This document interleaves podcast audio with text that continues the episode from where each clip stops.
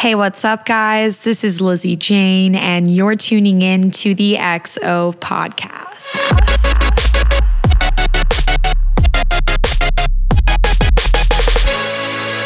Hey guys, what's up? What's up, DiAndre? How are you, Vishal? Hi. I am just waking up, drinking my coffee, and here we are. I love those slides in the background. Look at those. Check them Wow. out. Bandlez.store. slide. That's a great segue into Vandal sandals. Yes, Vandal sandals. well, thank you guys so much for coming on today. If you are not aware with these two amazing humans, they make up the bass electronic duo group Vandals. Uh, and Vishal is also playing a huge part in uh, the Disciple label he is a label management as well as a&r um, so for the people who have not listened to your music yet aren't aware with who you guys are can you guys just give us kind of a brief introduction to uh, what you guys do and uh, the the role that you play at disciple Tell him, V. Lay it on them. Give them the facts, G. Uh, wait, was the was the Alexa article? I wanted to fucking uh, quote that. It was something like, Hold on. Alexa. Who is B A N D L E Z? Bandlez is one of the few bass producers to successfully utilize comedy as a primary component of his persona, weaving tidbits of a mock police chase in progress. The track launches into a signature breakdown of audacious synth swells and playful fills. Oh, no. together in perfect All right, Alexa, shut up. alexa shut the fuck All right, up uh, yeah, that's that's pretty much what uh, we do as Bandlez. Is we make memes, um, make music, make uh, funny Battlestar jokes, uh-huh. and then music, I.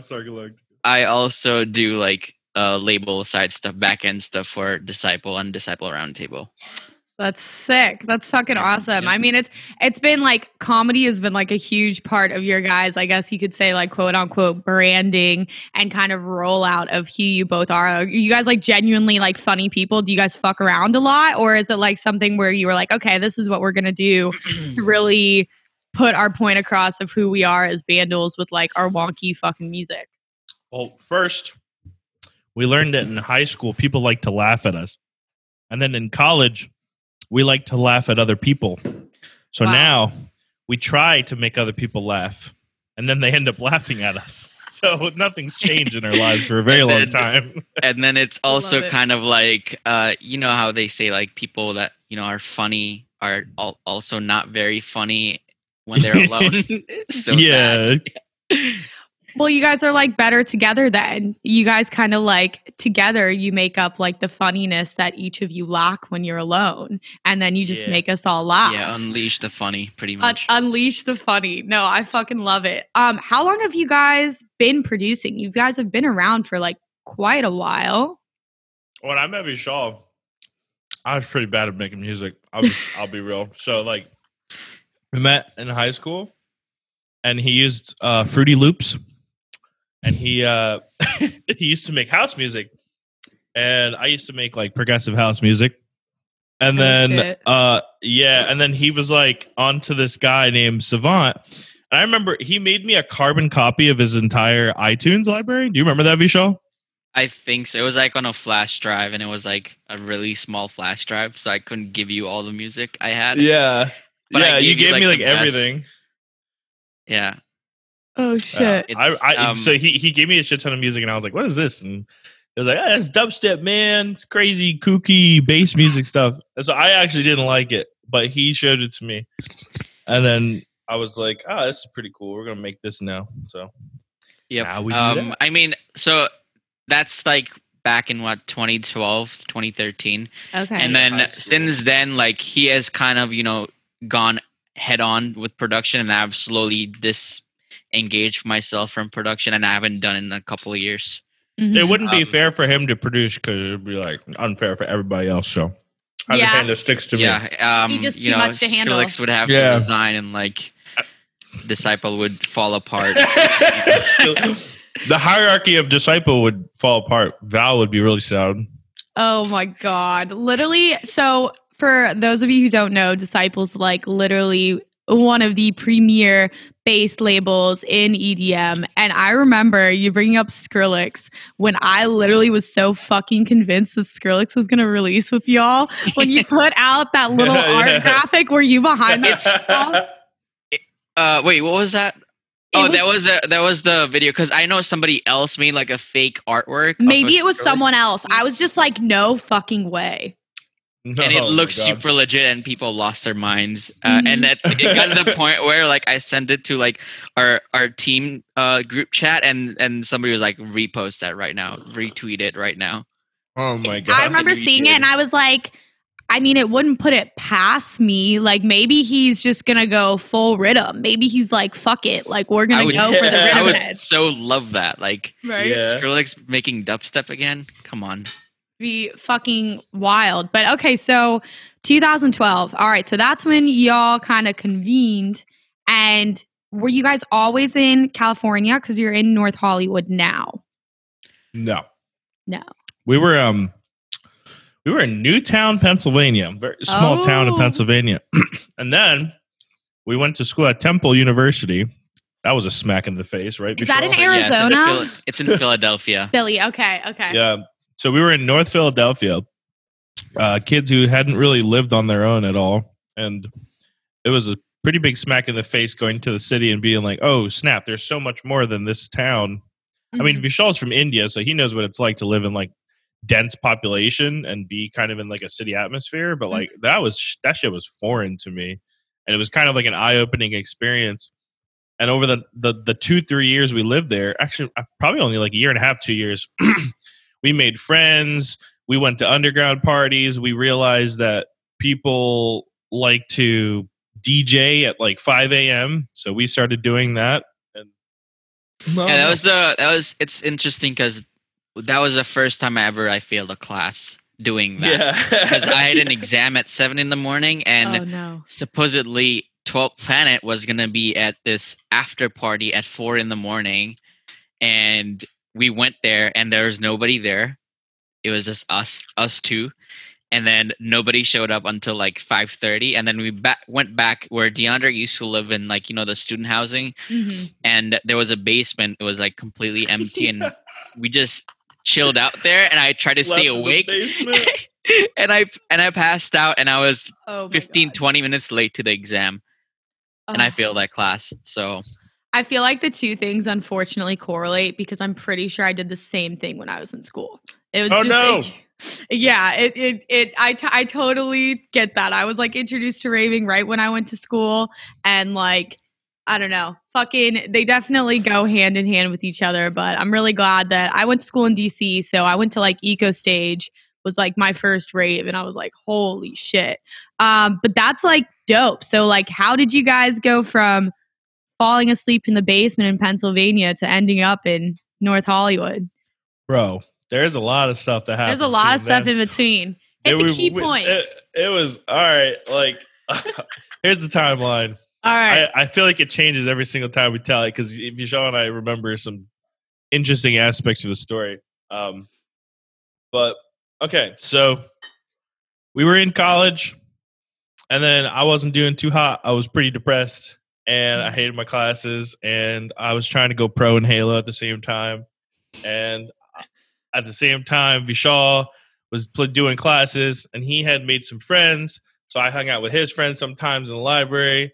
But fast forward a little bit, we started going to underground parties. And basically, what would happen is by the time I dropped out, I think I dropped out first, right, Vishal? Or I, at Uh, least I I, stopped so, going to my classes. I Yeah. dropped out of school first, and we so I started kind of like couch surfing a little bit because I didn't really have any place to stay because I couldn't be in the student housing if I wasn't going to the classes. So, um, I stayed with Vishal and his mom for a little bit. I stayed in a house that my grandpa was selling and was staged for a realtor, so I had to be out during the day for a little bit. It was yeah. it was really interesting. And then soon after, um, Vishal, would- Vishal and I would play these shows, and like we joined this thing called the Dirty Kids, which was me, shit. Vishal, and a guy named Jr. Um, who went by Cipher, basically like a Philly-based trio. And fun fact, uh, it actually had two other members, uh, Chris Caden and a guy named Slushii, who now obviously is Oh, on. Shalizi's team and stuff. Yeah. But like, it's it's insane to think that like we would basically play these underground parties, and then people would notice that we would get on the mic and be really obnoxious and say, "Hey, we wrote this song," and then we would play the song, and then we'd get a bunch of attention because the songs were pretty good. And slowly and surely, it led to us being picked up by management. Uh, Dimitri from uh, good old Delaware, who did shows at the local club. So we went from like, I'm I'm really grateful because I feel like we actually got the full experience. Like Vishal and I went through the ringer of like sleep deprivation, hustling, handing out USBs. Like we got that chance, but funny enough, if I'm being completely honest, it was honestly none of that made a difference because nothing happened until we posted stuff online. but Yeah, we got to go through it. it, the interesting part was uh, when the whole Getter thing happened, where um, you know, it was a little prank call that DiAndre Oh, shit, did to. Getter, and Getter ended up posting like a Wait, wait, wait. screenshot. Run it back. What the fuck happened with Getter? Explain. I Explain. think it was 2016. Um, Yeah. when uh, people there was a hate train going on about Getter not liking Riddim, and people Oh, are boy. upset about it. And somebody in the Philly scene that was in our group chat leaked his phone number, and DiAndre saw the opportunity, and he's like, "I'm not gonna dox him. I'm not gonna, you know, be a bad person to him. I'm gonna message him the mixtapes." So that's exactly what he did. Um, I, he, I called him. I told him I, I pranked him. I was like, "Hey, Yo. I, well, like first I called him, and then when he picked up, I was actually kind of scared because I didn't know he would actually pick up or not. And then he said, "Uh, "Hello," so I I, t- I said, "Hey, mom, you know I'm ready to get picked up from school." I tried to try to play stupid, like I was trying to call my mom to get picked up, and then he was Yeah. like, "I don't wrong number, dude. Whatever." I said, "Oh, so sorry, bro." And so as soon as I get off the phone, I text him and I said, um, "Hey, ma, like I'm just gonna catch the bus home, or this is something I made at my after school program or whatever." And I sent him the mixtape, and he liked it, and he posted it, posted a screenshot, and was like, "Hey, this is actually fucking fire." And then Dillon Francis was like, "Hey, yeah, it's pretty nice, man." And so Yeah, and Vishal took it we- upon himself. There you go. we we took a bunch of screenshots and we started posting it. I posted it in on Reddit and like t- Facebook and everything, and uh, put in like t- twenty bucks in ads. Uh, Yes, and that kind of oh went off. my god. Facebook And then- ads. Facebook ads, and then uh, it blew up on Reddit on the all on the EDM subreddits and stuff. And uh, that's when like the the local guys, the local promoters and stuff, they they're like, hey, management looking for management. Actually, I think um, That's that crazy. during that time, uh, we were already making some noise online. So uh, we had a pro bono manager from Australia, Bean. Yeah, Yeah, um, yeah, and he he Oh, helped us, you know, with um, we, were- we used to go by Bing Bong first when we like. were in the Oh, scene. okay. And Oh, then yeah. he's like, yeah, might want to rebrand it or something. And then we Bing Bong days. Disney. Days. Yes, Disney came out with the movie Inside Out and had a character called Bing Bong, and we are like, Oh. it, it, if if we ever get big off of this, they're gonna come after us and be like, Yep. nope. yep. Yeah, like th- how uh, they came out- Yeah. Vishal and I like as soon as the Getter thing happened, basically, I called Vishal and I was like, "Bro, look online. Whatever is happening, so and so is happening for such and such," and basically we blew our load, our ID load. We had like ten songs we'd been working on. Vishal put every single fucking one of those songs on SoundCloud all at once because we had attention, Yeah. and he made Power on move. this, I'm pretty sure on the spot, you made 10 different artworks for each songs. You had one, two, three, bring it back or whatever. Yeah, like we had like keep it trill or whatever. Like we had a bunch of songs. He Mhm. posted them all and they all got like over a thousand plays, which was insane for us at the time. To see a four figure number on our screens and SoundCloud was like, what? That's crazy. So was this that was- after the change to Bandlez or still when you were Bing Bong? No, this is after the change because I remember like Okay. we switched up and then we got a new logo made and stuff like the drippy at the time because Getter was so popular and he did the whole drippy art style. Mhm. We had a drippy Yeah. Bandlez logo, um, I and love it. we kind of like you know started putting that together and like we were f- trying to follow the at the time also Marshmello was blowing up and we were trying to copy that formula of you know independently releasing uh, songs at proper intervals with like uh like a little bit of you know marketing going behind it and like simplistic art style and whatnot Yeah. which was Yes, good because like i'm not like i wasn't good at making artworks but if it's simple enough it's like sure yeah, Bro, absolutely. Vishal, you were the G. What are you talking about? Yo, you, no but it was like simple stuff so like now that I, if i would look back at it i'm like okay well what the fuck was this at You the know, time, but that it's- was at the- legendary. yeah though. at the time it was going because that's what the you know big dogs were doing yeah. so we have to copy whoever's the most popular in terms of like marketing and stuff So you now when we paid Proto? Sorry, but Oh, I just remember something. We paid Protohype a hundred dollars Oh shit. to, to for a lesson. Do you remember that? yeah it was like a it was like a marketing not marketing i forgot what it was but yeah we it paid was in money it was a so, waste like- of a hundred dollars in a lot of ways, but at the same time, it wasn't because I remember we we paid around the same time we found out Protohype was giving lessons, Mhm. and like here's for anyone listening that's trying to build a career out of this crazy dubstep stuff. I'm gonna tell you what the most valuable thing you can do is get yourself in a conversation with with anyone that you think is on this like inner circle because like we paid a hundred dollars for like a music lesson whatever and like after five minutes of the 45 minute lesson he was like look guys like there's nothing i could really do for you musically but do you want to talk about like marketing and branding and stuff? And in that respect that was the most valuable 45 minutes because he basically was like do this do this do this make sure you're in this people's peripheral you know get people's attention blah blah blah. But like just being able to have that conversation with him was like legendary. And looking back on it now we do like consultations and lessons and stuff. Mhm. and it's crazy to think like we we bought his service and it actually worked out so. Well, it comes to- like full give him the credit circle. Yeah, Yeah. absolutely. I mean, it came full circle when like he DM'd us on Twitter saying like, guys, stop commenting on every Instagram post because that was a strategy like we were using for a little bit where like we would just you know comment something in reference to the the post mhm. to get uh, traction going and stuff. Uh, and he's like, yeah, stop doing that. so you like created your own bot pretty much, but you were acting as like the bot. no, no, it was like like just me actually commenting on stuff and like just engaging so people would see your video- yeah, name. Yeah, exactly. yeah Mhm. It was kind of you know a good strategy, but like He's it's like, kind of also shit." annoying. Yeah. Well, I mean, I, I, I mean, that's really cool that you guys were. So, what year was that that you really came into grounds with Protohype and and had that kind of interaction, and then from there kept progressing? What was that like? Two thousand. Uh, there was there was no coming into 2016? grounds we paid him a hundred dollars uh, after that phone call he, he didn't care He's like, I don't give a rightfully shit. so rightfully so but you know No, that's funny. I was just telling um a kid who I give lessons to now that Peekaboo was the first person who I paid hundred dollars for a lesson from. Um, He is the there first guy, but he did some of that stuff too, where it was like, okay, like there's a lot of people. I feel like a lot of aspiring artists don't understand. It's like a huge like pizza, and you got to like fill up all the pieces of the pizza in order Oh, to like become successful. Like it's it's important to have the music. I mean, the music is the most important part, but like you got to have the branding, you got to have the content, you got to have something that's gonna either like make yourself relatable or engaging to the demographic and the people who are listening and like jamming out your music.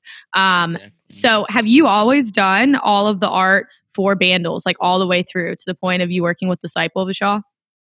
Uh, yeah, kind of, sort of. Um, most of the independent releases, because you know it's independent release, we don't have like a big budget or anything. It's the same reason why I got into making visuals and stuff. Because early on, from early on, we wanted to like keep most things in house, Yeah. and you know, because all of that costs so much money.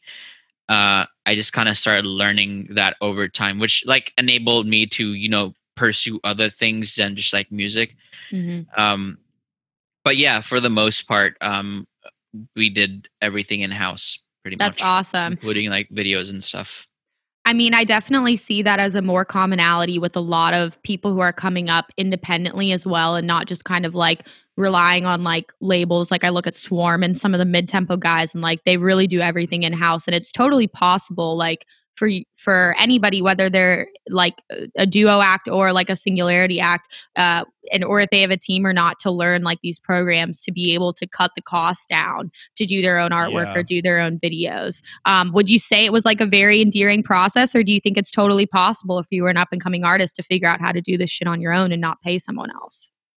Bro, the less you pay for it, the freaking better. Because at the end of the day, like you got to remember, it's dubstep, it's you know EDM. Unless you have a fan base that's like super loyal to you, a lot of the times, what you're building is you're building stuff for you know for people to listen to, and then the shelf life of those tunes are not very big, so you have to kind of take that into consideration. It's kind of like like the you have to know that your value is in the whole package so you Mhm. shouldn't take too much time on one individual thing when you're starting out you just need to pretty much get people's attention i'm sure vishal can speak to that because he was the one uh, designing a lot of the brand and like really comes down to what can i do so that people just pay attention to me because there's so many people that want to do what you do so you have to just kind of be like super yourself and just say okay well what what is what's going to make my life easiest um, while I'm trying to pump out as much content as possible. And Mhm. most of the time, spending like seventy five to hundred dollars on an artwork, it's it's kind of it's going to hold you back if you're if you're capable of making a bunch of songs because then you're just dumping money into it. But everyone does it differently. That's just my perspective on it, to be honest. Yeah, it's like there's no proper way of doing anything. There's no like set way of doing it. Obviously, you can follow formulas that have worked for other people, but it may not work for you because of your music and branding. So it's like there so so you can try multiple things out, see what sticks and follow that formula. That would be like the easiest way to do it, pretty much. Yes, sir. Yeah, absolutely. Um, so at what point did you guys get to the level where, you know, you were either approached by Disciple or you got an email to send music into Disciple that kind of started to establish your relationship today? Because I feel Oh, like. Yeah, do it, do it. I need to hear the We- story. Can I hear the story? uh, Can we hear I it? I want to uh, listen. So, we signed with um we signed with our friend Dimitri, hmm who's done leaps and bounds more than he ever had to do for us. He helped us out a lot. Is he your Um, manager now? No, no, Um, he he Rossi- also you might know him from like High Caliber, the battleship. I was about to say, is festival. Dimitri Yeah. It's him. Yeah, I know him. Okay. Yeah. Yeah. Um. So we had uh Vishal used to play League of Legends with Matt from Barely Alive. I think they. How'd you guys meet, Vishal?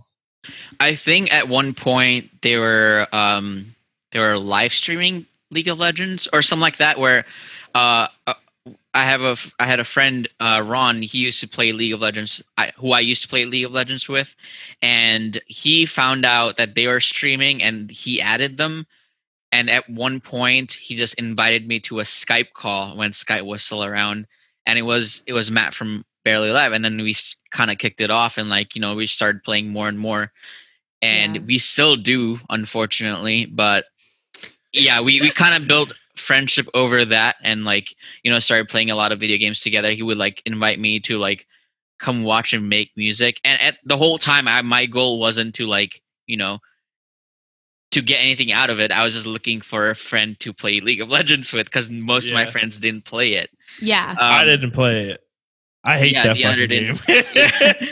as uh, it's it's it's fair most people do i i do also um but yeah it, it kind of slowly built over time uh i remember barely alive was playing a festival in um in un- our neck of the woods and we asked matt if he could get willie to like guest list us. Hmm and we Yeah. went to a festival then i think it was like our first time going to a festival like that.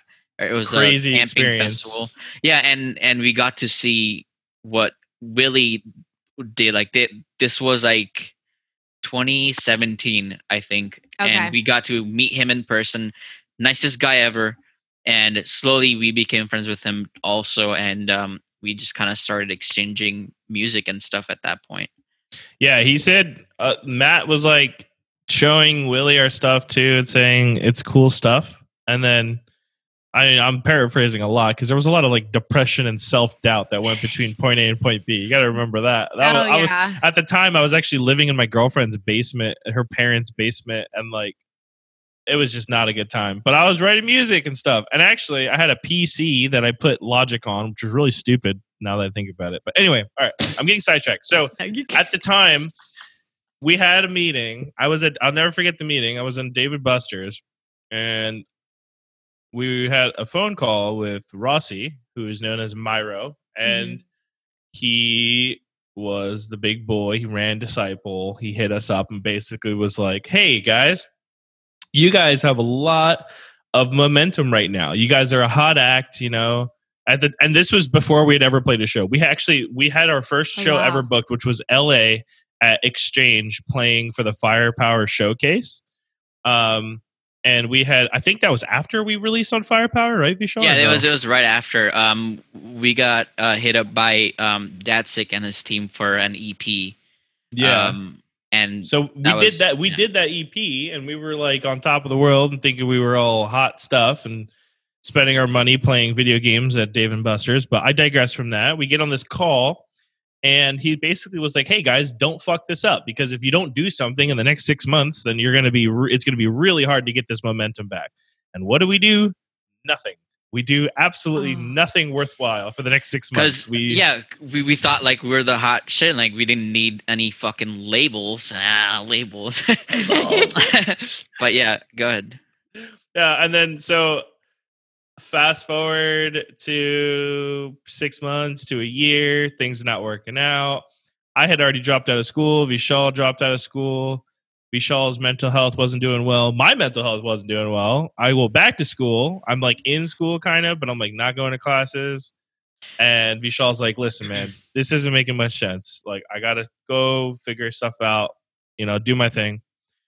And uh it was it was hard, man. Like, but I mean, we did Grave Dancer. That was something that happened before you left the first time, or Yeah, or that was like- at all. Uh, that was like um right after our first tour. We had our first Yeah. official tour with Zabor, and we played about twenty something shows. Mhm. and the most i think the most fun we've had doing the whole thing was like getting up uh at six or four or five in the morning and you know we used to talk about this all the time we were like we would drive past the airport and we like one day we'll be going to the airport to go play shows Yeah, it happened. dude. Yes. happened.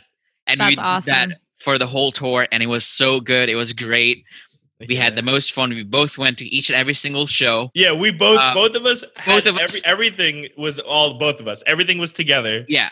Um, and at the end of the tour, um, after playing these 20 odd shows, we didn't make any money at all. No. We actually owed money. That's the harsh reality. Yeah, yeah. Dimitri Dimitri told Dimitri literally was like, "Don't do this together because you're going to be wasting so much money." And what do we do? We did it together. All the pro- profits we would have made went into travel, food, everything for both of us, and we didn't make any money. But after that, um, where we left off was was exactly what Rossi told us. Rossi was like, "Make sure you do something. Like, don't be stale." Next thing you know, we have no money. We have uh, virtually no momentum on the project, and uh, yeah, and we. I remember. I'll, I distinctly remember. And again, this is not bashing anyone. This is just you know, this is circumstance, and I don't blame anyone for the circumstance we were in. But I was talking to Dimitri. We had a call with uh, Eric Silver, and basically Eric was like, "I don't know what to do for you guys. like, there's nothing I could really do. Like, um, you guys." Because we asked Eric to come on um, through management and like be part of the team and help us kind of like rebuild with Yep. uh, Eric Quadrado and stuff. And like they were basically like, "Yeah, like we we got nothing for you, man. Like we don't know what to do for you." And to their credit, like we didn't do anything for ourselves, so there's nothing really they could have done for us. Um, and at that point, Vishal was like, "I just got to go back to school," and I probably should have gone back to school too, but um, I stayed, kept doing singles and offshoots, and eventually um, got an offer through United Talent, which is really cool. Um, so I started doing shows with like Hesh and Bomber, um, Mhm. who at the time were also with United Talent, uh, but still managed under Silver. Yeah. Um, Great was- dancer, yeah. All the Grave Yeah. Dancer crew people. Yeah. yeah, it was an interesting time. It was an interesting time. I think that, I think that I was really depressed when that was going on because Yeah. I had I didn't have my best friend as part of my project, but also like um I didn't really get along with a lot of those guys. I do now, which I'm really grateful for. And fucking chilling chilling with those guys is probably like my favorite thing to do while I'm touring now. So don't Yeah. get it twisted. But but at the time I just didn't get along with them. I mean, I I didn't smoke weed, which was I ninety percent of it probably, but like it was just really lonely, like touring with those guys. And then eventually, um, my agent Jake Bernstein also said the same thing. He's like, "I got nothing for you, man. Like, I don't know what to do. Holy Like, there's no demand. Like, there's Yeah. nothing, you know." So, full circle, Vishal, tell him how we basically, uh, Ro- we talked to Rossi and. What a journey. you know- Holy yeah, it was Yeah, it was um, interesting, man. Yeah, it No, was, but it was thank you for- interesting. Thank you for talking about that because people don't so many aspiring producers and I know you Vishal as an A&R deal with it and you guys both deal with it from just I can't imagine how much promo you guys get from all of these artists all the time and it's Mhm. like so many people want to do this and they like either turn a blind eye or they you know don't understand the back end and the experiences that most of these artists go through and the journey they go through up to negative 100 to come back to zero It was and- yeah, you, you shit's know, it's a really good point because uh, I whenever I get demos and if I have something to like, if I have to reject them, I try my best to not come off negative and like, de- not demeaning, but like demotivating because we know how it feels to get rejected over and over again yeah. for demos. Um, Yeah. because that that's how we started. We used to send the music to this channel called Dubstep um, on SoundCloud, and they rejected every single one of our demos until we did our Firepower EP, and we put out one of the tracks from that from from that EP, and it was one of the biggest songs they had.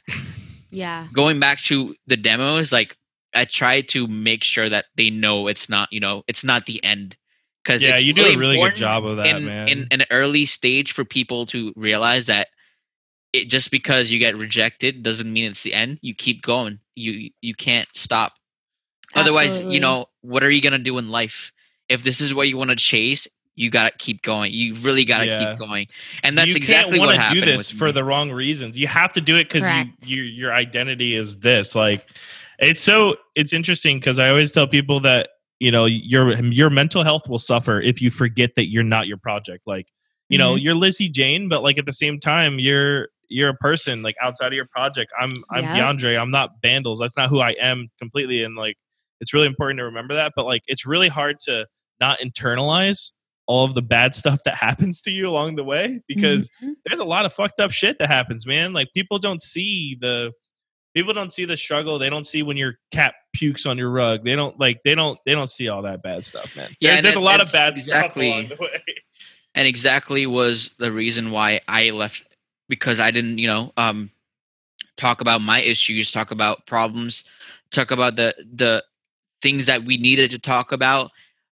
I kind of swept it under the rug, and it got me to a really bad mental health place where I had to just completely quit the project and I wasn't even gonna come back. I was just focusing on myself, and it's it's weird because after quitting the two three months, I was very very depressed, even more than I was before, and um, it kind of brought me like how you said to that minus negative one hundred, and I had to put myself in that position to you know start figuring out life and you know start working out, do the did the whole self help thing, and it really Mhm. improved re- really improved myself and i'm kind of slowly getting back into that deeper end again right now because of what's going on you know Yeah. the world's crazy being on social media all the time it's really Yeah. It's so i'm trying to fix that again and i think i can um but yeah it's really important to like just keep going i guess otherwise you know uh you'll have to go pick up a nine to five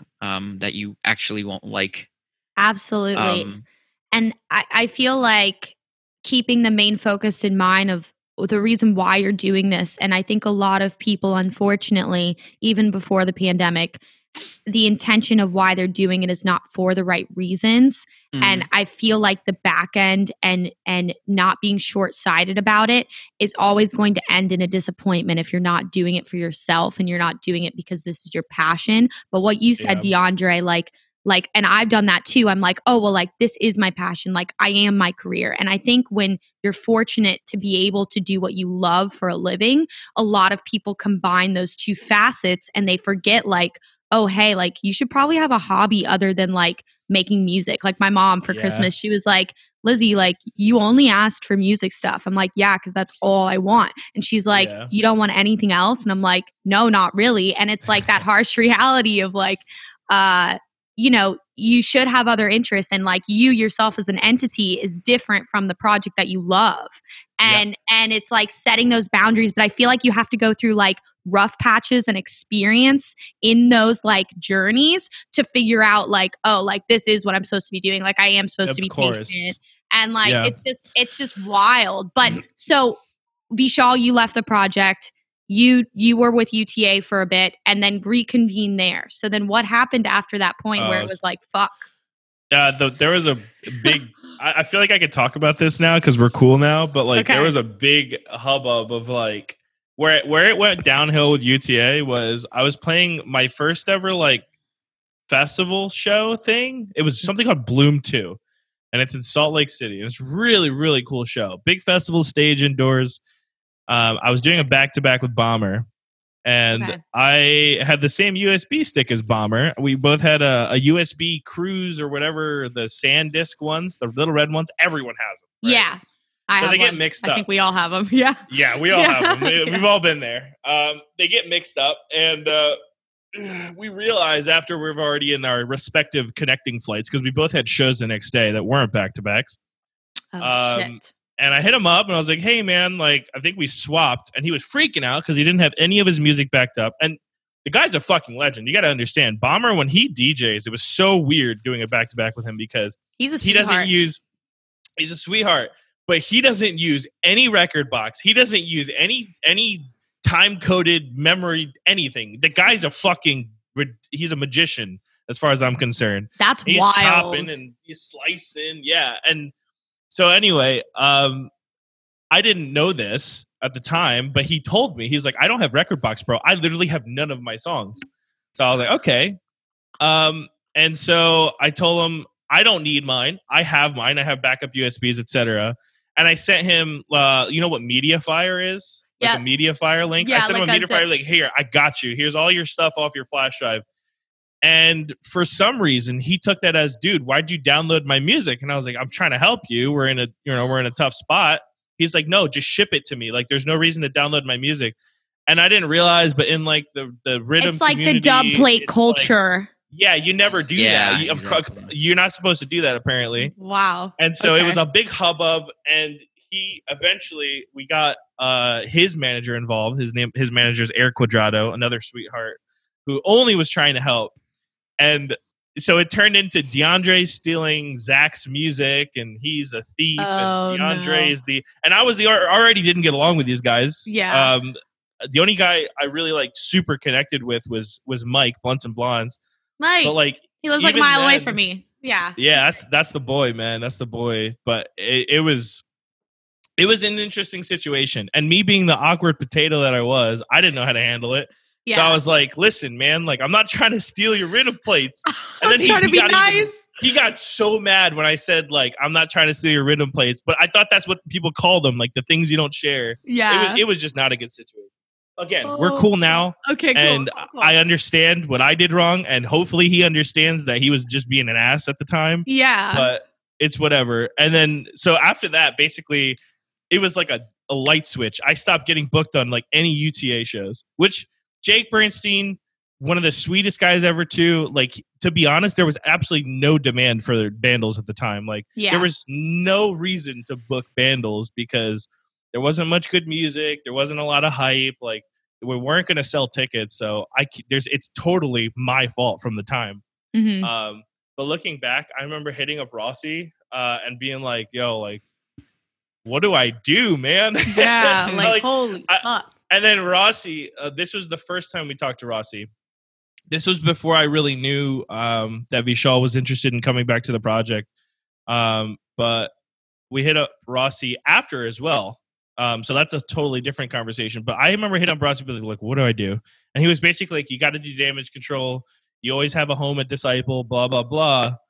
Um, but then fast forward a few months, Vishal's interested in getting back in the project. We have this huge. We, we go to Buffalo Wild Wings. We're both Oh, crying in the middle of Buffalo Wild Wings, talking about how we did all this shit wrong and and like we're in bad The mental moment. state and Yeah. It was it was Yeah. very it was very like genuine. Mhm. Um, hold on, I'm gonna I'm, I, I want to see if I still have that.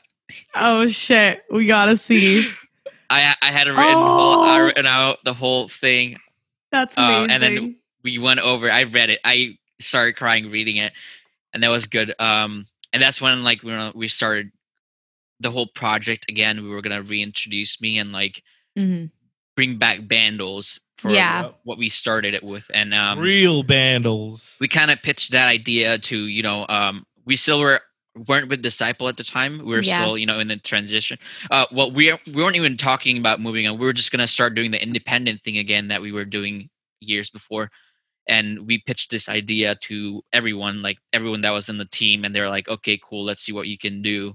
And then it's just like it, we tried and it just di- didn't you know get anywhere. So um we're like we, we, we us two went to Rossi again. We're like, hey, what do we do? And then at the at this point, we've had so many calls with the Rossies. Like, look, guys, uh, I I don't want to keep doing this. I love to help you guys, but Um, yeah, need- unless you guys are ready to commit. To you need to make a decision. Yeah. Basically, he was like, Come to Disciple, please, and stop wasting my time.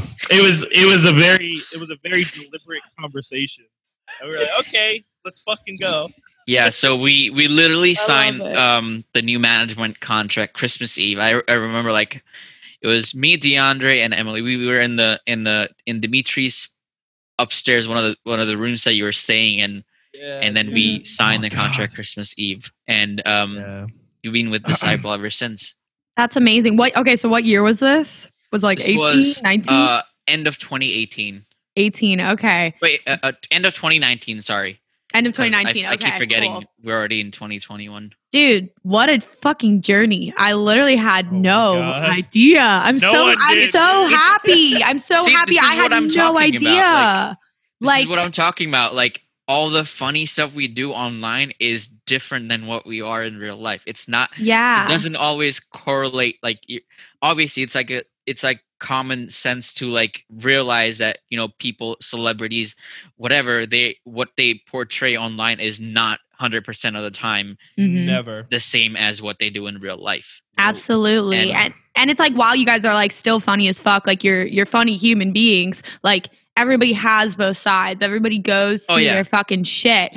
And like I think a really important thing, like a thing with I that I struggle with too is like I feel like most artists, especially when they're in the position that I'm in, you're like I need to get to UTA. I need to get to Paradigm. I need to get to these big players. And like realizing that that might not be the fit for you is like uh, not like a harsh reality because it's like your mind almost goes like oh like are you not good enough for them? Like is it x y and z da da da. But a lot of people don't understand that like when you're thrown into like a non-boutique very corporative agency you're like this small fish in this really really really big sea and i Yeah. feel like you see all these people on these bigger agencies, but you don't see the other three fourths of artists that are signed that get little to no attention and little to no bookings. And then they just end up disappearing. And it's like, what would you say to those kids? Like, even to me, like sitting in this position where you're like, that's my goal, but like it may not be the right thing for me. And you're not supposed to, you shouldn't rush to get there because if you I'll, rush, tell- I'll tell you what I would say. Yeah, And yeah. It's something that took us a really fucking long time to figure out. But the music industry, the music industry is 99% of the time, it's a battle of leverage. So the, Yeah. it, it really comes down to, um, you're not going to want to do it. It's going to suck because you're an artist. You, uh, you know, you're, you're kind of a, a free spirit and you're wanting to create and share your whatever. But really what it comes down to is you got to be an adult when it comes to what you're actually selling and Mhm. really if you can't give up all the leverage it's all about leverage everything you see happen in the music industry most of the time has to do with okay someone's providing value for someone else in a way that they couldn't before and it's it's good that it works that way because at the end of the day it's like the people that really work hard to provide their value and be and help bring that value to other people are the people that succeed. So, um, like you said, everyone's rushing to get on an agency and stuff, but like if you're not in a situation where you're ready for that, then you might be on that agency for a year, get forgotten about, never get any bookings, and then next thing you know, there's no reason for anyone to book you because you lost all your momentum in your project. It's Yep. the same thing as like if you hire a manager or an agent and you sit around waiting for them to do everything um, when you have no leverage on the project, like it's gonna hurt you. But Absolutely. And I mean, I think it's important too that people realize that, like, as an artist, like, of course, you see artists that are definitely their career is more so determined by their manager and agent. Like, you're not sure where that like switch happens, but it does at one point. I've seen it with like larger artists, but like, yeah, you as the artist are supposed to be like leading the ship. Like it's your like vision and like these are the people on your ship working for you trying to create your vision. And that's Yeah. why it's so important not to be like, oh, like I need a manager, I need an agent, like da da da because most of the stuff it's important that you learn how to do this shit on your own before you even have a team to do it for you on a larger scale. And it's like Absolutely. Yeah, it's very important. you know and it's like at what point did you vishal start making that transition into being like okay i'm gonna do more than just be part of bandlez on disciple i'm gonna step into this hat of being an A&R and step into this hat of doing art for them and like x y and z Well, that was definitely an interesting switch because um, I remember after we signed to Disciple, um, the the plan was to pretty much move to LA and be with the team, and Yep. everyone was here, and we were gonna do fun things. Um, so we were just about to do our first EP on Roundtable after signing to Roundtable. We were Mhm. we're gonna do the bring back the the the Bandlez project, uh, and while the project was going on, Rossi was uh, handling the label um, at the time, and he saw me. He, I, I pretty much annoyed him to the point where he's like, "Hey, uh, you seem like a label manager type. Do you want a job uh, managing, doing roundtable stuff, pretty much?" yeah Because I used to bug him about small little details like put this, this in the description. Please make sure you include this, this, this. And he was like, okay, well, this is what a label manager does. And at the time, I had, you know, I didn't have any like interest in it or anything, but Mhm. I was kind of resistant to that at, at first. And DiAndre was like, you should definitely do this. And yeah um, it, it was one of the things that you know uh, I had to learn, obviously, but it was kind of already built in because I was so nitpicky about certain things that Mhm. keeping everything on brand, uh, having social medias on point, having you know the SoundCloud upload, having the description on point where you can it's easier for people to find you. That kind of added to the fact that you know um, I could do this job as well. Um, Yeah. So yeah, they brought me on the team. They offered to you know like pay us in advance so that we could move out uh, to LA earlier, which which you know ended up working out. And they did here pay we us are. in Yeah. advance. I forgot about that. That's uh, really I mean- sick money's like money's like a really dirty word in this industry for some reason. But to be quite honest, if Vishal didn't take that job with the record label, we wouldn't be able to afford to come to LA. That was like like the biggest thing of like, oh my god, we're gonna go to LA and eat beans out of a can. And then next thing you know, he gets offered the job. We're like, nope, we're gonna be okay. Like we're we're gonna yeah be just because like at the time like you know we weren't even like you know playing shows that often or anything so it wasn't like we were gonna have some income from shows yeah um it was like few shows here and there but like you know it was, it's not enough to have two people uh, uh, three people move out to la and you know Yeah. um live for six months without you know going bankrupt or coming back so we we had a plan in place where we were going to save for a longer time and you know Mhm. when we have that much money, we would be able to easily move without Bl- any yeah, issues. bless your sister's heart. At the time, Vishal was living with his sister and his mom, and they let me stay in their basement, and they fed me, and they didn't charge me rent. And every single day, it was get up at four thirty eight. I swear to God, I am not kidding. I'm fat now, but I wasn't fat then. Trust yeah, me. same. every single day at 4:30 a.m. This was our this was our schedule for about four or five months. Okay, get up at 4:30, go to the fucking gym, get back home, eat breakfast, watch The Office, and write music. And it was literally all day until 5 p.m. It was every single day, besides the weekends. Um, but every single day that was a work day, that was our schedule every single day, and that's what we do. And then somehow, miraculously, my beautiful, amazing girlfriend, I convinced her to move to LA with me. God bless her heart. Don't know why she did it, but I'm really glad she did. And now we're here.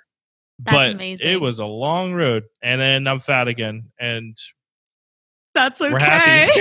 no, We're fat, you're we're happy. happy. That's all that matters. But yeah, like, well, you took it into your own hands as like a job. And it's like if you were working a job anywhere else, you would be working a nine to five or you would be Yeah. working at least 40 hours a week. So it's like people don't understand that this is a job and and more likely than not, you are going to and should be working more than 40 hours a week. Like if you really love what you're doing. And before like a pre-COVID area, you know, everyone wanted to be in LA. Like LA was Yeah. the place that like shit happened. So it's like yeah. What's your take on that? Because I was told from like, I mean, I look at Mike, I look at Blunts and Blondes, and like, I get it. Like, Alex Shambach is a fucking wizard. Like, his agent is fucking great. Like, certain things happen to fall in line with his career to like plant to where he's at now. But like, I looked at that and I'm like, why the fuck would I live out of a box when I could live here in a house and have a studio Yup.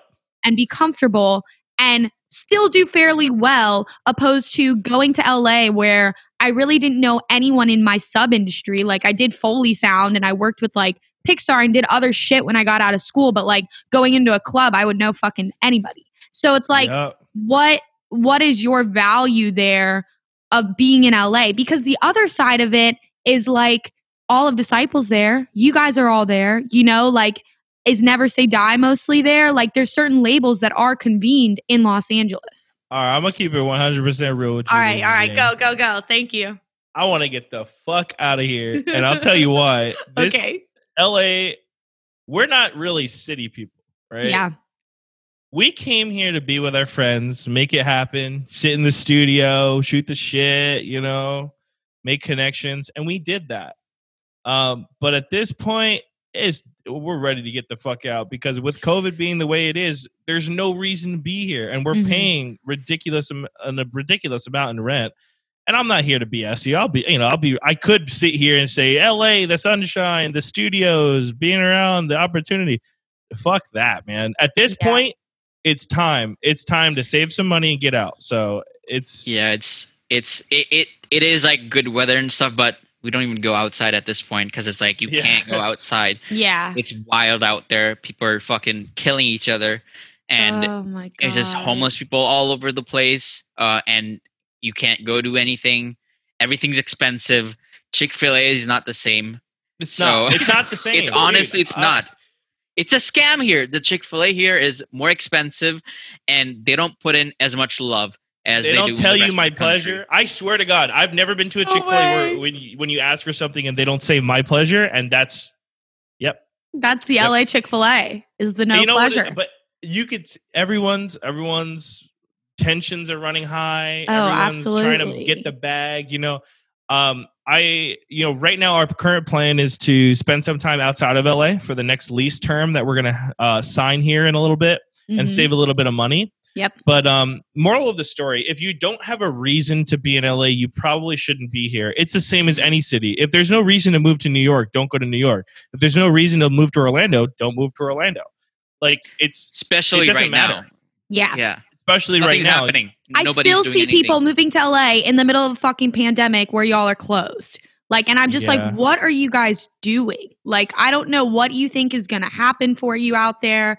Like, Yeah. and like 10 times out of like 10, I see most people go out there and like they don't understand the cost of living. And then they have to get a job where they're sacrificing the time that they were spending on their craft previously. And it's like, holy shit. Um, but yeah. So thank you for elaborating on that. I I had a fr- okay. This is another good topic for this conversation. Okay. And his, he goes by Stroxu. His name's Steven. Actually, Okay. I have a, a song coming out. Hey, hey. Oh, dope. Um, but anyway, he, he, we were talking about like motivation stuff, and I was like, dude, if you're having a hard time, because he had to like take care of an errand that he's been putting off. and I was like, bro, wake up, make your bed, and as soon as you make your bed, ask yourself, do I want to keep being successful today? Blah blah blah. You know, self help bullshit. Yeah. He just texted me. He said, I made my bed, I brushed my teeth, and I got my picture frames, which is the errand he had to run. And he got lunch with his brother. So claps for Steven. Claps good for job, Steven. Steven. Good job, Steven. Good I job. I'm proud of you, brother. Ugh, but it's, it's It's- you need that person sometimes. Like I have one person like that, and it's like especially right now. Like I was just talking with Vishal like uh, before we started recording, and it's like our like breed is not designed, even if you're an introvert, not to be around people. Like it's not Yep. designed to be like, okay, we're gonna go into like solitary confinement. Like I don't need to see the light of day and then talk to another Ah. human. And like I just couldn't imagine because like I'm in Florida, so I'm about the polar opposite of opposite of where you guys are in every which way. And and um, you know, I just couldn't imagine being somewhere where like the gyms have been closed since March and like this has been and like you guys don't even have outside dining. Like I have we have some family friends who own some restaurants out there and like they were talking about how they sunk like 200 grand into building an outdoor area with the circulation and the heaters and like all of that shit and just to be told that it's no longer allowed and it's like Yeah, people are really struggling, man. Yeah. people, people out here are really struggling.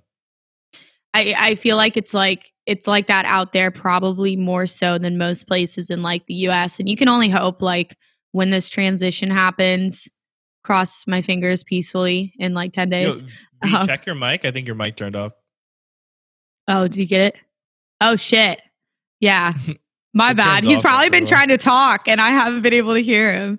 No, no, no. He just did. He just did. Okay, okay. No, thank you. You got a cool little studio space there. Can you give us a a, a, a, a look? so I can give you a look. However, this is so I just kicked all my roommates out and I'm building my legitimate acoustic treated studio Let's in go. my room. So okay, so I actually like it just came into my mind that I literally don't even have my webcam hooked up. So this is gonna be the little tour. Hopefully I don't fucking knock everything over. So right now I have everything like taken down. I have this little space and then I got my green Yo, that's screen. a big ass Scarlett. I've never seen a Yeah, Scarlett that big. it's- what the it's hell? 18 inputs and outputs. And then I got my CDJs and I got my lights. So like right now I'm in this go. block where it's like it's honestly pretty easy to make everything happen, but I can't produce on like I have Yamahas and I can't produce with them because like I don't have a treated room. Like these pads are honestly like probably five cents a pad, but I got a legitimate like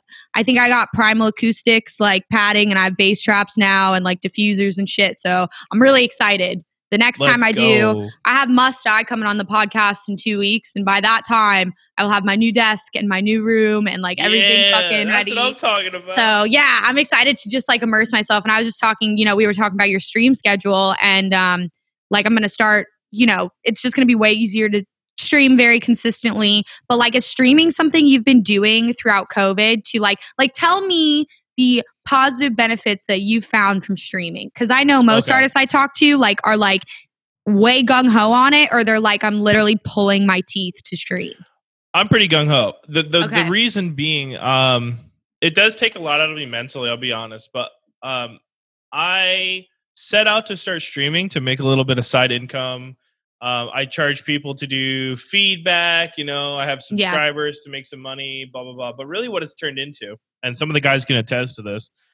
Um, combined with the Discord server, it's become a real platform for people who have a creative vision and are having a really hard time figuring out what they want to do. And what I really like about it is, um, at the same time as everyone having a place to kind of like talk and, and gather and just kind of like meet people of similar mindsets, it's been a really good place for people to kind of like unload mentally. And I didn't really realize this, but um, along with what I said about leverage in the music industry, you also have to remember that you have to know what you're providing, the value you're giving to people. Because sometimes that could be a cool song, but sometimes it could be a cool performance. Sometimes it could be a cool uh, experience or something to be a part of.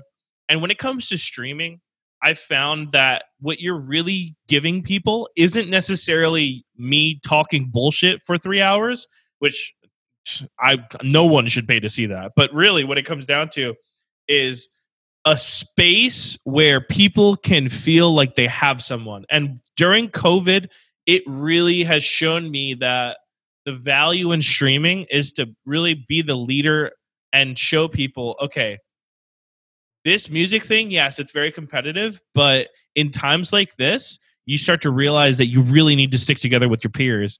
Um, and I think if it wasn't for that aspect of it, I don't think I would still do it. I think that the positive feedback I've gotten from people telling me how it's affected their lives and affected their ability to kind of like think and create, like I think that's the most important part of it.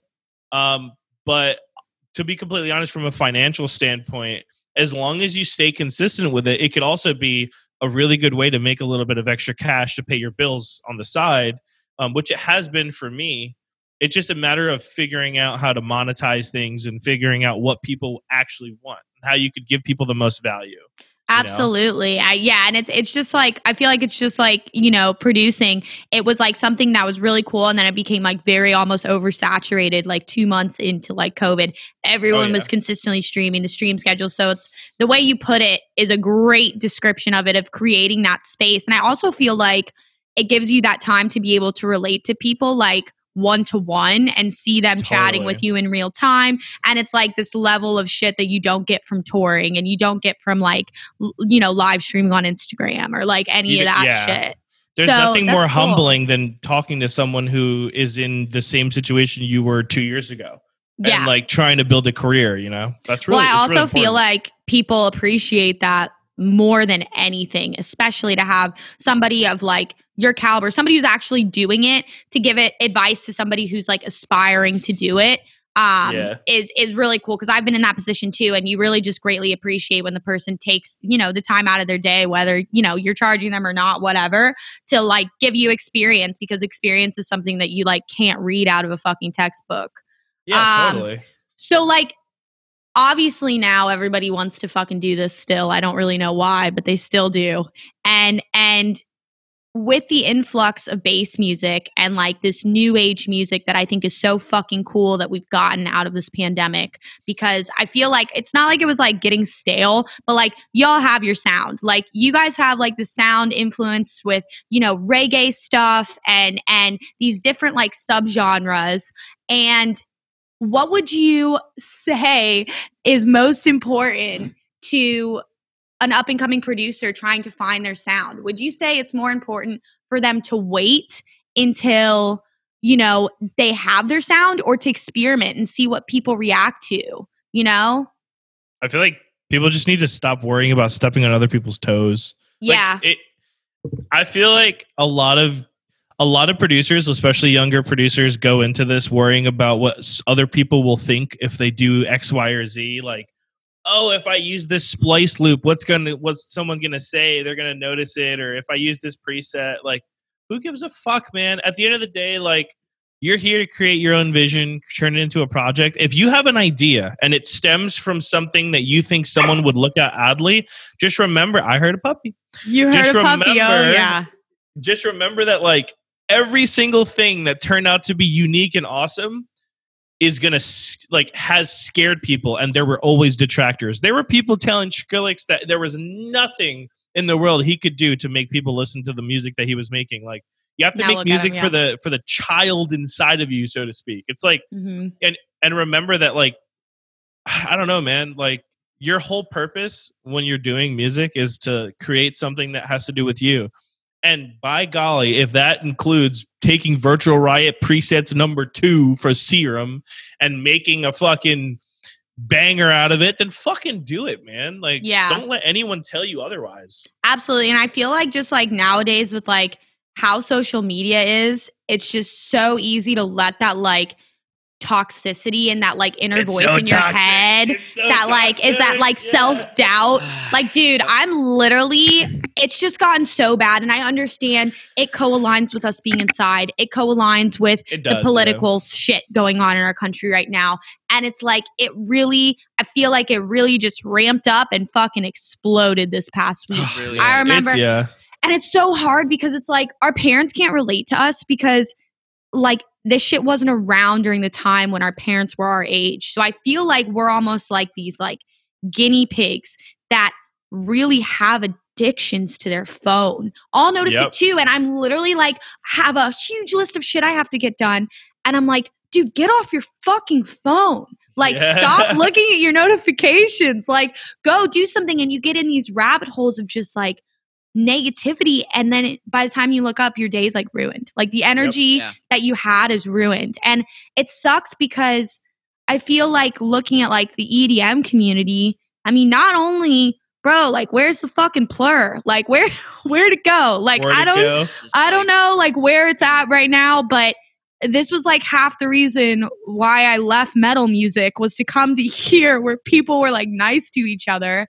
And it's just really sad like having students be like, yo, on the real, like this scares me because I don't want people to come at me like this. Like I don't want people and it's like no matter what it is, it's just I feel like people are like mad at the world right now, but there's almost some like reframing that we have to do in our mind to put something into place when we have that temptation to like go down the fucking Twitter hole and like Yep. go down whatever. Like what do you guys do?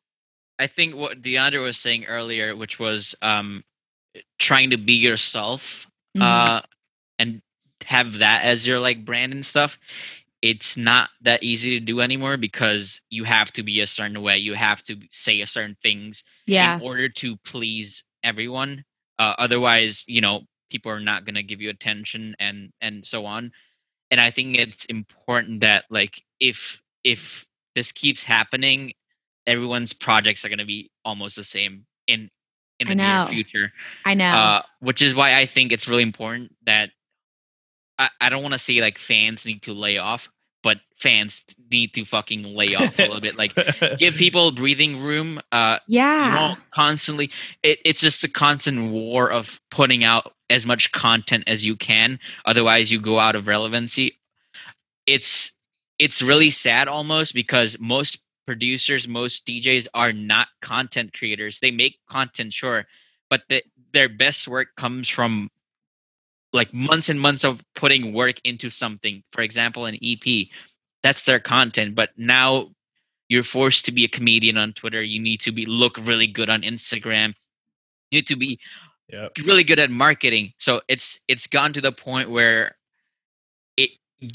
people need to value the the music more than they do the branding. Um, and I feel like we should try and move in that direction, but I'm not sure how exactly.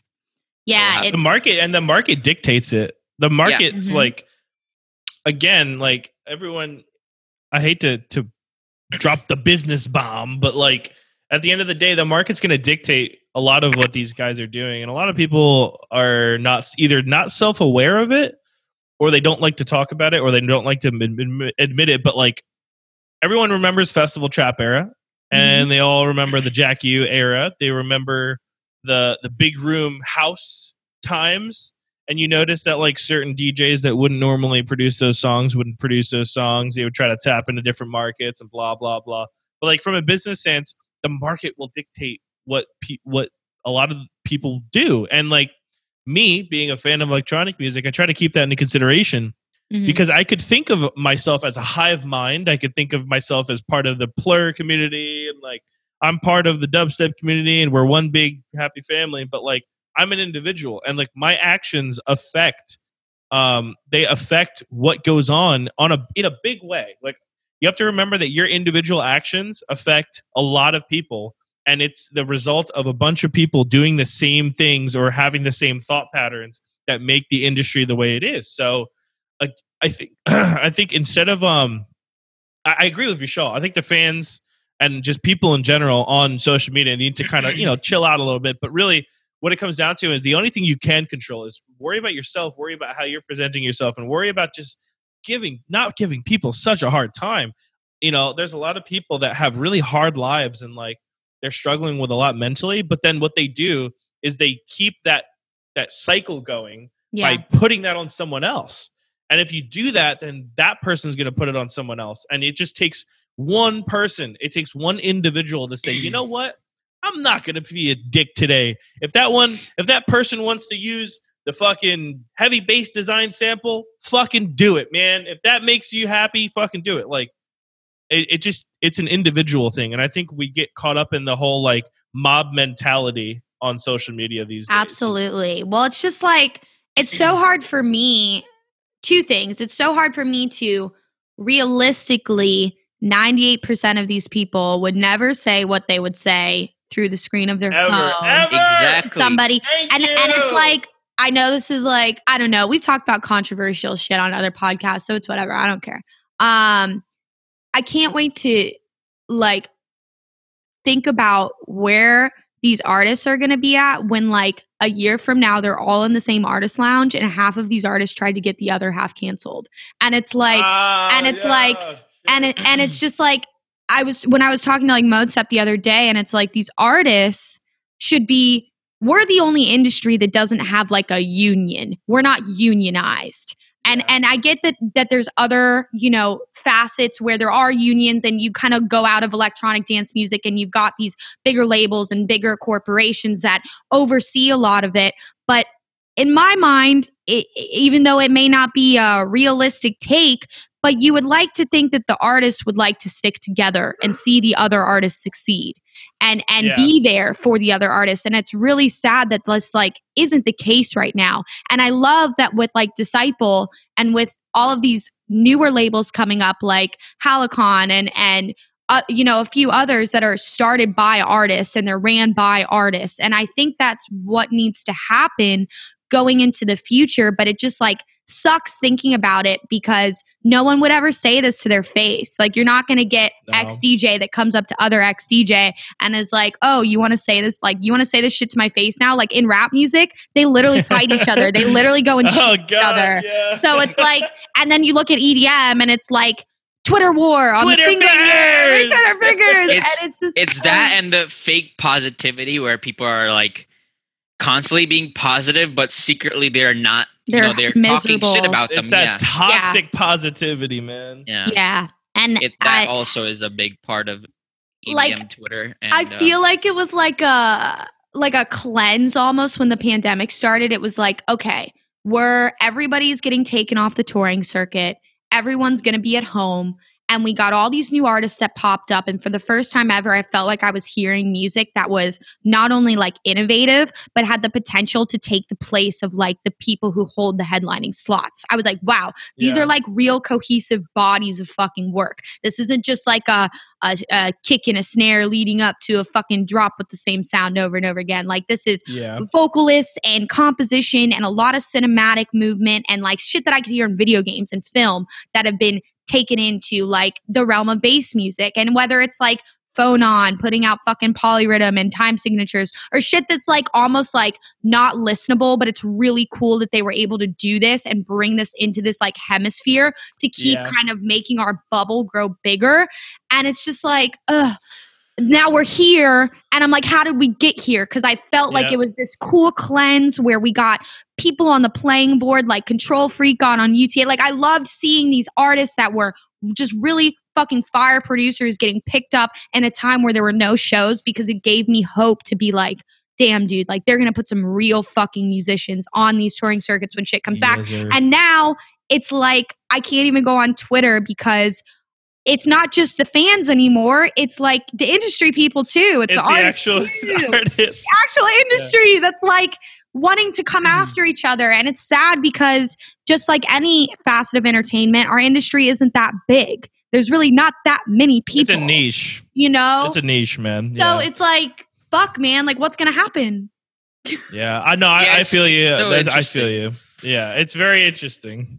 every Uh. time so every time i f- like fly if i'm going home or if i'm flying in general i look whenever i look down from the window and i see like how much land there is i'm like that's like that small plot of land is probably like all the music dubstep industry and Yeah. we really give a shit about all these And we're things tripping over three people. Exactly, Like I literally exactly. trip over seven people liking some comment that's trashing me, and I'm like, dude, I'm driving next to more than seven people right now. Like, get out of your fucking head. And like, I feel like the second I haven't even gotten my mind there yet, but the second you can reframe your mind to be like, yo. Like this doesn't matter. Like I try and listen to like highly intellectual people and people who are like obviously like you know whether they're celebrities or or you know tech geniuses and they've become very successful half of them are like yo like i don't even go on social media like i do my thing or i have somebody do it for me and that's it because it just feeds into this like everybody's able to have their own opinions and shit so it's like it, it's just droning it out it's droning that stuff out and like learning how to like push forward i guess Absolutely. Keep your blinders on and stay in your freaking lane. Yeah, and do And what stay makes you happy. Yeah, I mean, have you guys? I mean, you you've been around long enough to where have you seen certain I mean, you guys are cool as fuck. Like you guys are super humble. Like I'm really happy that you decided to come on to this podcast because I've had artists that are smaller than you guys whose management is like, yeah, you know, it's not a good look. It's not, we're not, we're not going to do this right now. So it's like for you guys to come on and Modestep to come on and Must Die to come on, it's like, damn, like this is really cool. And that's like part of your humbleness. And that's part of like your not, you know, your feast mentality, not a famine mentality. And I feel like too many people have that like famine mentality where they get to a certain point and their like whole ego kind of like changes. And have you guys think- worked alongside people like that? Yes, I think you will inevitably meet people like that. I think they're doing it for the wrong reasons, but more importantly, I think they think of it as an um as a zero sum game. The music industry is not a zero sum game, and I'll explain what I mean. It doesn't because you get an opportunity, it doesn't mean you took it from someone else. And that's that's the biggest thing. There are people that go out of their way to steal time slots from people, to steal label releases from people. There are actually people that will do that, yes. Mm. But for the most mm. part, the industry is not a zero sum game. And really what you have to think about about is it is a leverage thing and like i said it, it's a leverage thing on a lot of fronts but that doesn't mean you should be only doing things where you have the leverage that doesn't make sense and it does also doesn't mean you should only be doing things that benefit you. Look we're a small community of creative individuals. We're a niche. As far as as far as entertainment as far as music industry is concerned dubstep riddim heavy bass music we are the nichest niche you could possibly think of. So like Yeah. when you do things like tell someone you don't want to be on someone's podcast you have every right to do it. Yeah. but when you try to justify it by saying it's not good look, at the end of the day, you have to ask yourself, why am I so worried about what someone else is going to think? If you personally, and again, no judgment, if you personally don't want to do something, don't fucking do it. It's the Yeah. beauty of this job. You have no guidelines, you have no one telling you what you can and can't do. And if you have that, I'd say get out of that management or whatever because that's not fun. You're not an individual at that point. You know, you can't represent what you believe in.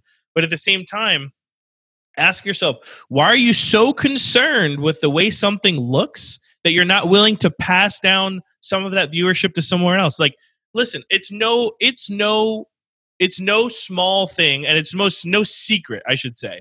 It's no secret that having Modestep having us to a lesser extent of course but having Modestep us and must die on your podcast is going to do well for your podcast. It's going to help your podcast. Yeah. so like instead of like having this shrouded in mystery, it's better to have it at the forefront because in five to ten years, when Lizzie Jane's killing the fucking game, when she has a cologne brand named after her and she has a fucking baseball stadium named after her, like what do you who do you think I'm gonna hit up when I need to fucking get on a podcast? You see what Yeah. I'm saying? Like i if you believe in someone's message, that's what you need to worry about, not how it looks to someone else. Because at the end Yeah, of the day, if the only reason you're doing this is because you want to look good, man, you're in the wrong fucking industry because you're going to have way too many people telling you you don't look good all at once. And it's going to be on Twitter and people are going to retweet it and it's going to make you sad. And it's- it's Absolutely. one of the big reasons why uh, we signed your track with Born Eye is when Thank we heard I was in studio with with 12th and because we whenever we do demos we go over them together and yeah he has a nice system and everything so we played it out and right right away like the intro and then and into the build up we were we already knew we were going to sign it because of the message that was behind the track and what what Born i was was talking about about Yeah. how horrible it's been. And that was the that was right away I turned to John. I'm like we need to sign this. And this is going to be the the the cream on top of the cake. Cuz uh, cuz it has a great message obviously and yeah. and to close out the whole year uh initially obviously the the comp was supposed to come out last year which was Mhm. december but it didn't happen but i feel like it's a good timing um as um things change in 2021 to close out the year close out all the releases with with that track Well, I, I greatly appreciate it. I was literally like on FaceTime with my friend, and I was just like, dude, they took it. I was like, they fucking took that shit. And I freaked out. I was like, this isn't real. I gotta call my mom. Like, da da da. Because it was just so cool because I sent the track to so many people and I like sent it to Odd Profit and I sent it to like Badklaat and like other people who would give me feedback and shit. And they're like, you know, like I don't know how I feel about it, but I've never heard anything like it. But like it's like spoken word dubstep. And I was like, you know, Yeah. it doesn't it doesn't matter what people like think about it or or the reaction to it. Like I'm mentally prepared for anything that anybody's gonna say. I'm gonna just try and not look at the fucking comments. But like the message in it is the important part. And I feel like that's something that like we have the opportunity. I mean, that's why we create music. Like it's to have like a message behind it or emote a feeling or, you know, do something that that you want to it's your the way that we express ourselves as artists and producers like aside all the content like the music should be the most important part. So it was very very cool that you guys dug that track and like born eyes of fucking he's amazing. He obviously has a huge history in edm period and in rap music as well. And so he was like yo like because i originally sent the song to him and there's my vocals and parts of the build up as well and it was just like a uh, just ambient kind of thing. And I was like, just do a spoken word thing over it. And then when I sent him the track, he's like, holy shit. And I'm like, yeah, because it's like there's so much like power between like behind what he said. And he said he just pressed record and he just talked. And then he sent me the whole like four minute thing of him talking. And I was ed- like able to edit everything together. And so, yeah, well, I greatly appreciate you guys showing interest in it. But going into that with what you said, so do you, do you work really close with John? Like, what is John's like role? Because I know he doesn't like. I know he's like obviously like the, the curator, right? Like, I don't know what Shaw's is his role? prisoner, dude.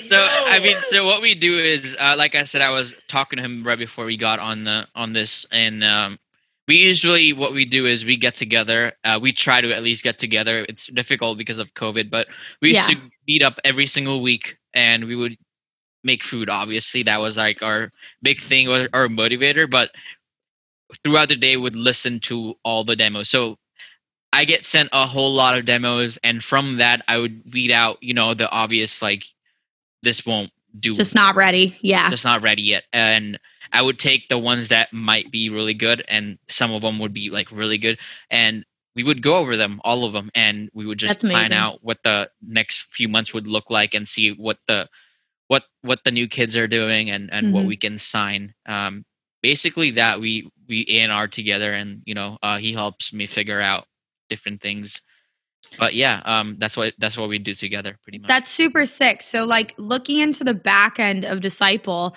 is it mostly like you, Rossi, and John, or are there a, still a bunch of other Um, people who play parts? So, um, Daniel, he used to be on uh on a project called Hold on one sec. I don't want to. I don't want to interrupt. Uh, but I do have to go. I have to jet and and start playing no, the that's stream. fine. So yeah, I appreciate you, Lizzie Jane. Love you very Thank much. you I'll leave so you guys much. to finish up here. yeah. Thank you so much for coming on, DiAndre. Mwah. Have a good stream. I greatly appreciate it. Bye bye, y'all. Bye. Yeah, Okay, cool. All right, thank you. Yeah, thank you for staying on. Okay, keep going. yeah, of course. Yeah, um, yeah, we basically have um multiple. So disciple and roundtable, it's different. Uh, I do mainly disciple roundtable with John and um 12th, and we curate the whole year. We curate all the releases, and then I put it together in like back end where it's uh, agreements, contracts, uh, distribution, artwork. Uh, I don't make the artwork or the videos myself. Uh, we have teams to to do it pretty much. Uh, and Yeah. on for main label, um, Daniel, who is who used to be on Astronaut with with Myro, um, we uh, he he curates the whole uh, label with Rossi, and they would look for music and stuff. And then I I've been helping them um, with um, social media and all of that for Disciple main label. That's awesome. So it's still a fairly small team. You would, Yeah, it's you know, Uh, yeah, we have three, so three owners and then two employees. Pretty much me and um um a guy called Dieter. He does all the YouTube stuff, all the cool videos you guys see. the Uh, videos are insane. They animate, yeah. yeah, that's pretty much the whole team. Sick. Okay, cool. And I mean, I think it's so cool because you guys were the, one of the first labels that were really like artist based ran, and and I think that there's a future there, especially with what I said earlier with the new labels, where it's kind of like we're platforming artists by artists running the label. Mhm. And I think there's something special in that because just as DiAndre said, like at the end of the day, this is a business, even though it's like a fun ass thing. Like I remember when I was like 18, I was like, wow, do they just like open a box and the rave pops up and like all of like the people just start playing and all of that shit? And it's like there's so much that goes on behind the scenes that it's really cool to see artists kind of putting on that different cap and becoming educated enough to start taking those steps and i really Yeah. hope that that's what the future will bring uh you know just in edm period Mhm. uh hopefully you know throughout this time most of us made our income off of touring for the most part or if you were offering you know other freelance services Mhm. and it really showed us how little we make off of our music and you know the actual 0.00 whatever per stream. And it's bringing attention to i feel like something that has been swept under the rug because of live events for so long that Yeah. we should be making more off of our music than we are. And and it'll just be interesting to see how everything really plays out. But from the position of where you're at with an A&R and also an artist you know what are some things that you would tell these aspiring if if you're an aspiring dubstep producer you want to fucking get signed to disciple. So when all these kids come to you whether they've talked to you directly or asked things in the you know in the disciple reddit forums or on your discord what are some things that you would tell an aspiring producer to really focus on before they decide to send their track into a label like yours? I think the most important part is to knock out the music off the park. Like right off the bat, you have to be good. Mhm. It, it's at the end of the day, it's the music that's gonna get you on the label. It's not, you know, um, your branding or whatever. Because if the branding is there, it's fine. But if the music's not there, then us as the label, we're gonna have, you know, a problem selling that music yeah because it's if it's not good enough then then we won't be able to sell it so at that point you have to have to have to have good music and all you have to do right now if you're an up up and coming producer just keep on working on music and post your clips on twitter post your uh, clips on on soundcloud whatnot. Just don't expect you know uh, don't have high expectations. Just do it for fun as long as you can. And then once you are at that point we will find you. We will because i'm always looking for new music to sign yeah. uh, and show to the team before we sign it obviously it's important that you know you're good to go when you when you get signed because once you sign once you have an ep that's your like way in and then you have to keep it going because you will get like a small following from a release and then you will not post anything for a little bit. So you have to be ready. You have to make sure that you know musically you're ready to go and you have enough music that will sustain you for the next four or five months after a release for example. So keep working on music and that's pretty much it um, you don't have to have you know a big branding or anything um, your music should speak for itself Absolutely. And I think that's something that hopefully will come out of this pandemic because the eyes have been put on the music instead of Yeah. like the touring photos and the touring videos and all of that Yeah. shit. Um, and like something, you know, a position that I was in was that I, you know, I had been wanting to send music to you guys for like quite some time, but like I knew I wasn't ready yet. And would you either want to see a producer submit, let's say, a few different songs, maybe they're not ready yet, and you see the, you know, the constant, uh, effort that they're putting forth to you know becoming a better producer x y and z? Or would you rather them be patient and be like yeah this is the one. This is the one that i want to send to them because i don't want to get the answer no.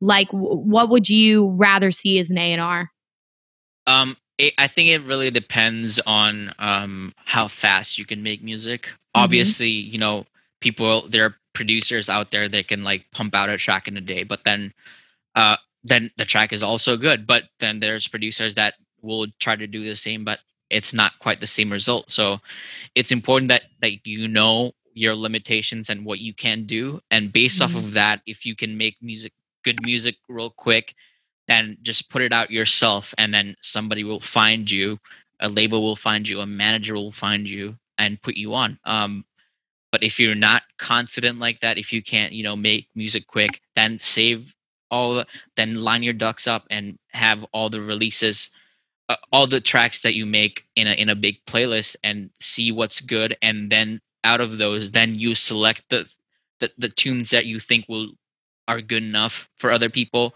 are good enough for you first of all and then send it out to labels and, and managers and stuff. Hmm But I- absolutely. it, it, I think it's important to not go out and look for label releases. Let Mhm. like let the labels come to you. Let the managers come to you. Yeah. Yeah, absolutely. And and that's what I've heard from most people as well. Like I want to say like nobody's going to knock on your door. Like you have to do your your part to making sure that you're, you know, posting the Twitter clips and being proactive about the shit that you're doing on your social media. But it's also your main focus shouldn't be okay, I got to get signed here. I got to get this agent. I got to get this manager because they will you want people working for you and you want people who are interested in signing your tracks that are, you know, interested in the content and interested in the product because I feel like if you get something done for you over a favor, those favors eventually like run out. Yeah. I don't know. Exactly. It's it's important that you you know your worth and um you know that the whole thing is going to happen because of you and not because of somebody else's favors and somebody else is doing your bidding pretty much. And yeah, and I feel like that's like long term versus short sighted thinking and, Mm. and planning and trajectory. Um, do you guys have anything coming up on besides the release on Friday, which you all did your SoundCloud? It was a collab, right? With Yeah, Niptane. Niptane. Okay, I was gonna butcher the pronunciation on that.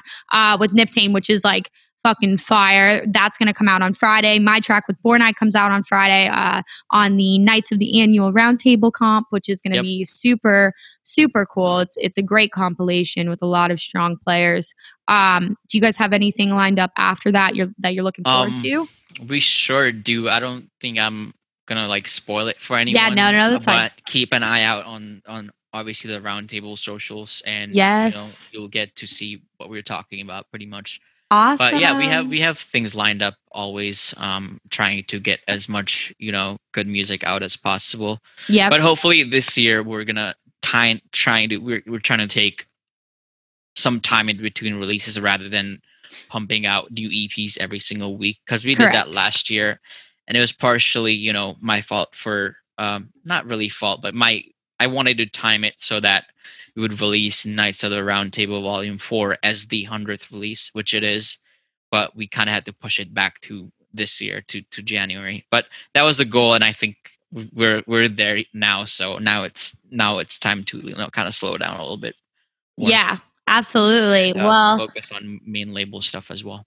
Yeah, I mean it's it's so cool because there's there's very few people I think in the grand scheme of things that are able to kind of play more than one important part in like the whole wheel and and it's like super dope and you kind of just like took that within your mannerisms and you just paying attention to detail as the person you were in Bandlez to begin with that kind of I guess planed you into being a part of Disciple on like the Right. bigger administration Yeah, administration plane, which is like super super cool. And and I'm really excited to see you know what Disciple and Disciple Roundtable has planned for the rest of 2021. I think regardless of what happens with the pandemic, everybody Mhm. knows that they can come to you guys for like the up and coming bass music as well as the established yeah, players. of course, of course. Yeah. Um, we'll try to put on as much good music as we can possibly this year, and w- w- I think we can hope to do so for the rest of the future. I don't know, because I'm at sure the end of the day, good music is what you know makes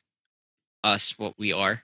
Yeah, definitely. And I think there's like, even though there is unlike a very huge amount of people that want to do this now, that Mhm. means that there's like more opportunities for there to be great music as long as people like keep doing it and very forward thinking music, which is super, super exciting. And I'm really excited, even though we're still like stuck at home. I'm super excited to see what you know festival lineups are going to be not only their sets are sounding like but who's going to be playing them when everything Mm. Yeah. comes back to turn i think there's going to be a, even if it's not like a huge change, I think there will be a little like enlightening, like slight little changes, and Yeah. it'll definitely be for the better. I'm really excited to hear just some like weird shit in when everything kind of comes back Exactly. to to playing.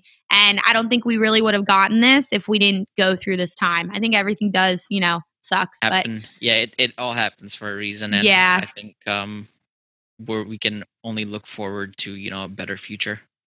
Absolutely. The, the only way is up. Thankfully, Yeah. we're, we're pretty down already. Yeah. Um, But thank you so much for coming on. Tell DiAndre I said thank you as well. Course, Uh, yeah. Greatly appreciate you both. And, you know, I can't wait until I can hopefully see you guys before the end of the year. Fingers Yeah, crossed. Fingers Yeah, crossed, right. But, and It'd again, nice, you know, yeah. Thank you for your interest in my track. Where me and Born I are really, really, really excited. Yes, of So, course. yeah, thank you. Okay. I greatly appreciate it, Vishal. Um, Bandlez, Vishal, label A&R, as well as label manager for Disciple, Disciple Roundtable. Uh, thank you guys. Have a good Thank one. you so much.